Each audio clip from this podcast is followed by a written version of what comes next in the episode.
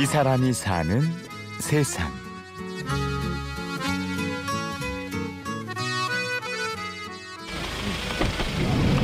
포획 장비 다 있죠.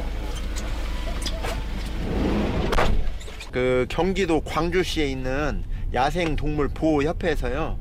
그 물새 중에 외가리라고 있는데 외가리가 이제 턱이 약간 상처를 입었다고 저희한테 연락이 왔거든요. 그래서 지금 구조하러 나가고 있습니다. 여기는 평택에 있는 경기도 야생동물 구조센터. 민가에서 야생동물이 발견됐다는 신고를 받고 이곳의 수의사인 김희원 씨가 곧장 차에 오릅니다. 그 야생동물 치료센터라고 보시면 됩니다. 그래서 이제 일선에 그 야생동물 치료하는 동물병원은 있긴 한데요. 거기서 이제 장기 치료는 불가능하기 때문에 저희는 그 제 3차 진료기관으로서 그 역할을 수행하고 있는데 치료해서 나중에는 다시 자연으로 복귀시키는 그런 역할을 맡고 있습니다. 여기 회장님 보실래요? 이 안에 보시면은 상처가 있어요 여기. 뭐가 뭐가 그런 뭐가 있나 보다. 상처 날카로운 데 찔린 거죠. 이제 왜 사람한테 발견이 안 됐더라면 정말 이렇게 며칠 동안 이제 먹지도 못하고 하면서 아마 죽었을 거거든요. 근데 이렇게 발견이 됨으로 해서 이제 다시 이제 살아날 수 있는 거죠. 이렇게 출동 건수만 하루 다섯 번 정도. 1년으로 따지면 천 건이 넘는 신고가 들어온다고 하는데요.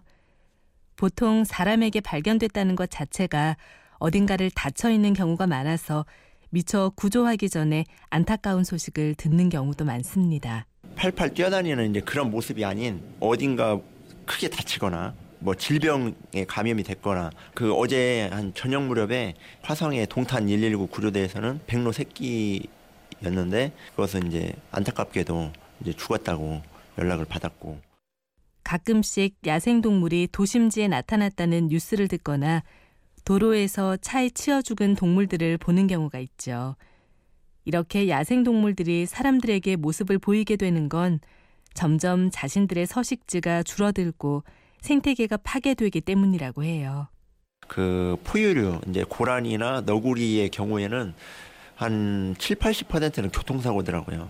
기존에 이제 먹이 서식지에서 활동을 해야 되는데 이제 서식지가 자꾸 감소되다 보니까 이제 서식지를 이제 옮기는 과정에서 도로를 지나가거나 이제 조류의 경우에는 건물 유리창이 반사가 되다 보니까 이게 마치 이제 유리가 아닌 숲으로 인식을 하는 거죠.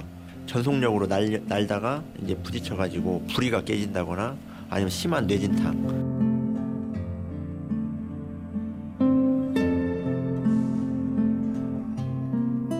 어찌 보면 사람 때문에 다친 동물들이니 치료를 하다 보면 미안한 마음이 먼저 든다는 희원 씨. 희원 씨는 수의학과를 나와서 동물원에서 일하는 수의사가 되는 것이 꿈이었습니다. 하지만 자리가 좁다 보니까 뜻대로 되지 않았고 대신 가축을 돌보는 공공기관에서 공무원으로 일을 시작했습니다. 그러다가 4년 전 이 야생동물센터가 생긴다는 소식을 듣고 곧장 지원을 했죠. 그 이왕이면은 사람들끼리 이렇게 부대껴서 이제 일하는 그런 이제 조, 직화된 그런 일보다는 좀 이렇게 자연과 벗삼아서 그런 일을 할 수 있는 곳이 어딘가 그런 생각을 막연하게 했었어요. 저는 현재 이 직업에 만족하고 있는 이유가 뭐냐면 아침에 딱 출근했을 때 제가 제일 먼저 하는 게 이제 이번 그 보호 시설인 계류사를 한 바퀴 쭉 둘러보는 게 제 일이거든요. 이제 물론 대화는 안 통하지만 이제 인사를 나누는 거죠. 뭐 이상 없는지 한번 슬쩍 한번 건드려도 보고 여기는 이제 포유류 입원실 그러니까 너구리나 고라니를 여기가 치료하는 입원실이고요. 그다음에 이제 이쪽은 조류 입원실 이제 새들 혹시 탈출할지 몰라서 문을 조금만 열게요. 다친 야생 동물들을 치료하고 다시 자연으로 돌아갈 수 있도록 회복시키는 것이 효원 씨에게 가장 중요한 일입니다.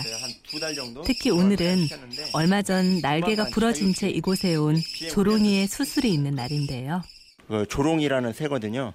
근데 이제 우측 팔목에 이제 팔목뼈가 부러진 상태라서 이제 이 뼈를 지금 이제 오늘 접합하는 골, 골절 접합 수술에 해당됩니다.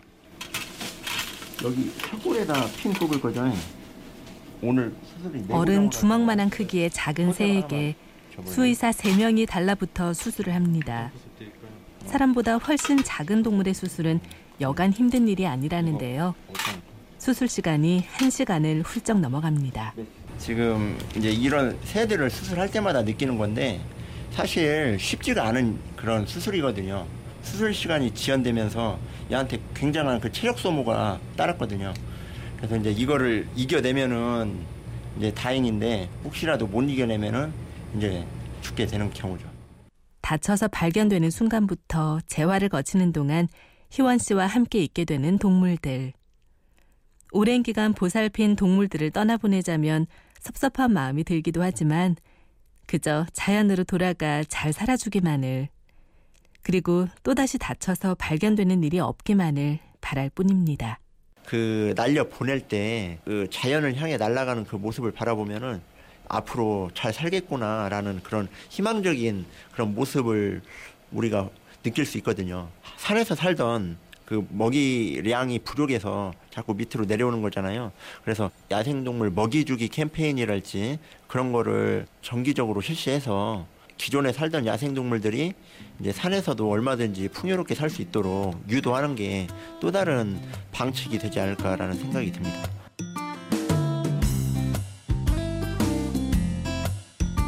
이 사람이 사는 세상.